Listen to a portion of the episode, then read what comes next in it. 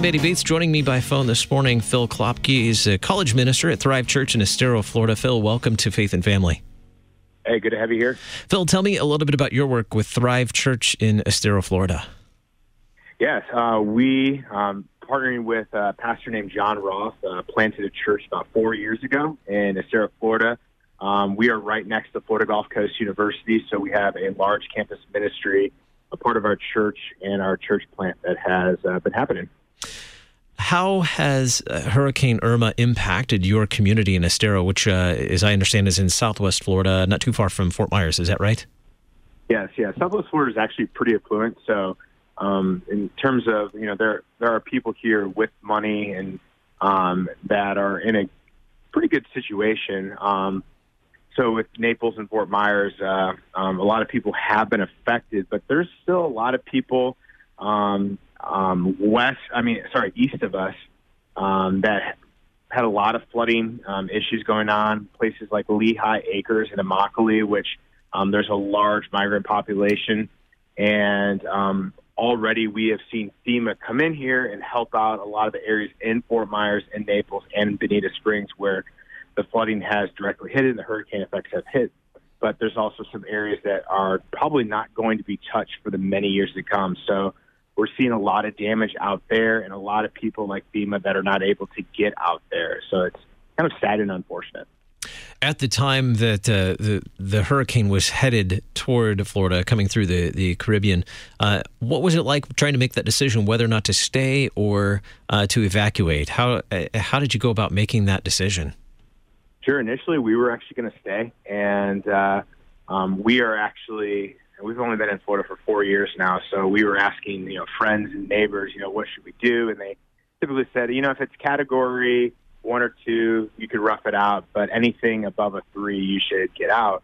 And as the hurricane started going more west and heading our direction, and at one point it said it was going to possibly be a category four or five, um, we just made the decision to leave. Um, we also took um, a young mother and a baby and another college student of ours um, up to South Carolina to evacuate, just knowing that um, there was going to be a high risk of uh, um, just something bad happening. So we left probably two days before the hurricane hit, and we uh, drove overnight actually. Tell me about that drive. What were the roads like? Uh, I, I'm sure there were others evacuating at that time as well. What was it like making that drive to South Carolina? Um, it, it was uh, it was pretty intense. It was almost as if we were trying to beat a storm and get north as fast as we could. Um, a lot of people were praying for us. We were we were posting stuff. So I think just the support from loved ones, friends, family member. You know, um, I think there was a lot of adrenaline just to get up there. So we were tired, um, even though the roads were pretty jam packed. Uh, uh, I think we were pretty determined to get up there and uh, just reach safety as fast as possible. It's my understanding at that time of evacuation for many people, it was also hard to find uh, gas, you know, to, to fill up the tank in order to make the trip. Did you did you face that uh, that challenge?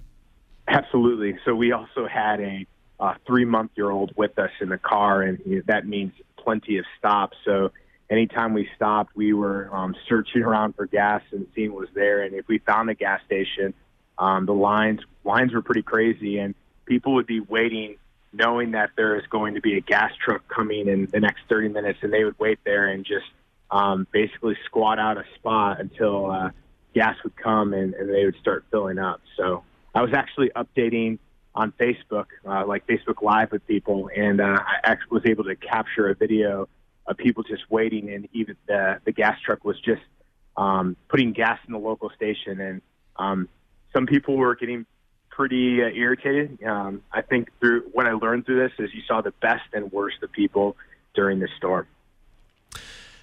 How, what what a good example. You know, you see the best, you see the worst. How did you cope with that? Uh, you, or give some examples of of that. Well, I mean, uh, um, it also is probably a true reflection of yourself too. And uh, even though I saw that of other people, um, I hate to say that was probably creeping in for me as well. Um, and so I even caught myself in moments that when we were actually getting ready to leave, um, you know, there was a, a shortage of water down here.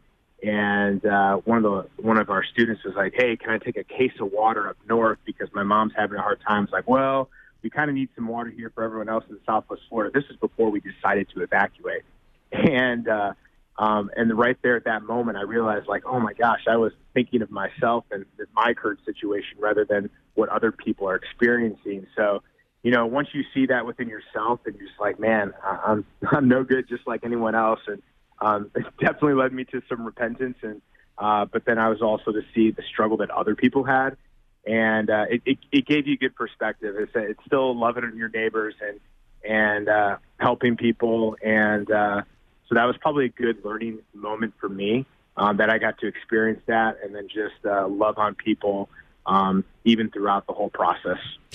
You made it to uh, you made it to safety, able to evacuate during the time of the storm. Tell me about uh, making the decision when to come back and what you found when you returned.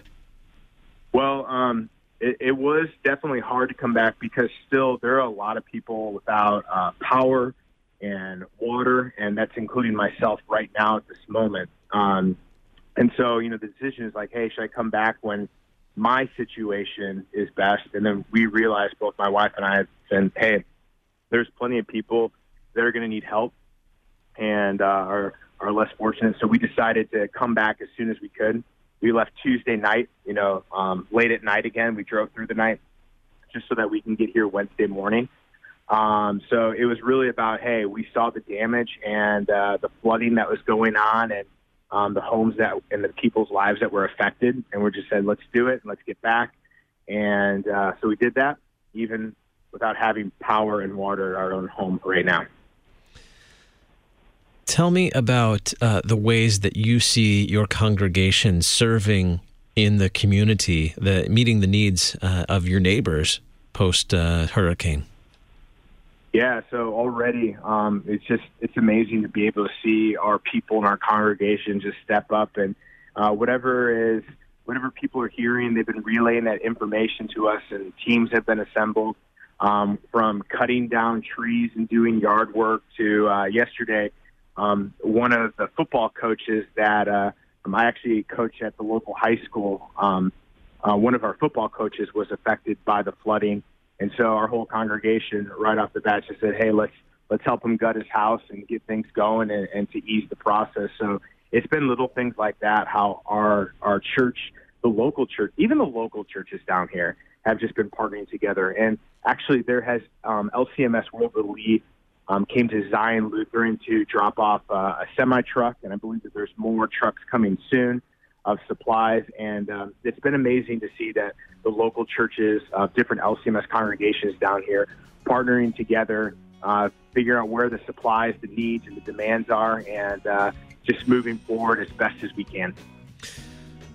Phil Klopke, college minister, Thrive Church, Estero, Florida. Thanks so much for sharing the this update and uh, and the disaster response following Hurricane Irma. Thank you for having me. Appreciate it. You've been listening to Faith and Family, produced by Worldwide KFUO, the official broadcast ministry of the Lutheran Church Missouri Synod. Your support is vital for this program to continue. To learn about giving opportunities, call Mary at 314 996 1518. Or you can make a gift safe, secure, and easily online at kfuo.org. Thank you for listening and supporting Faith and Family on Worldwide KFUO.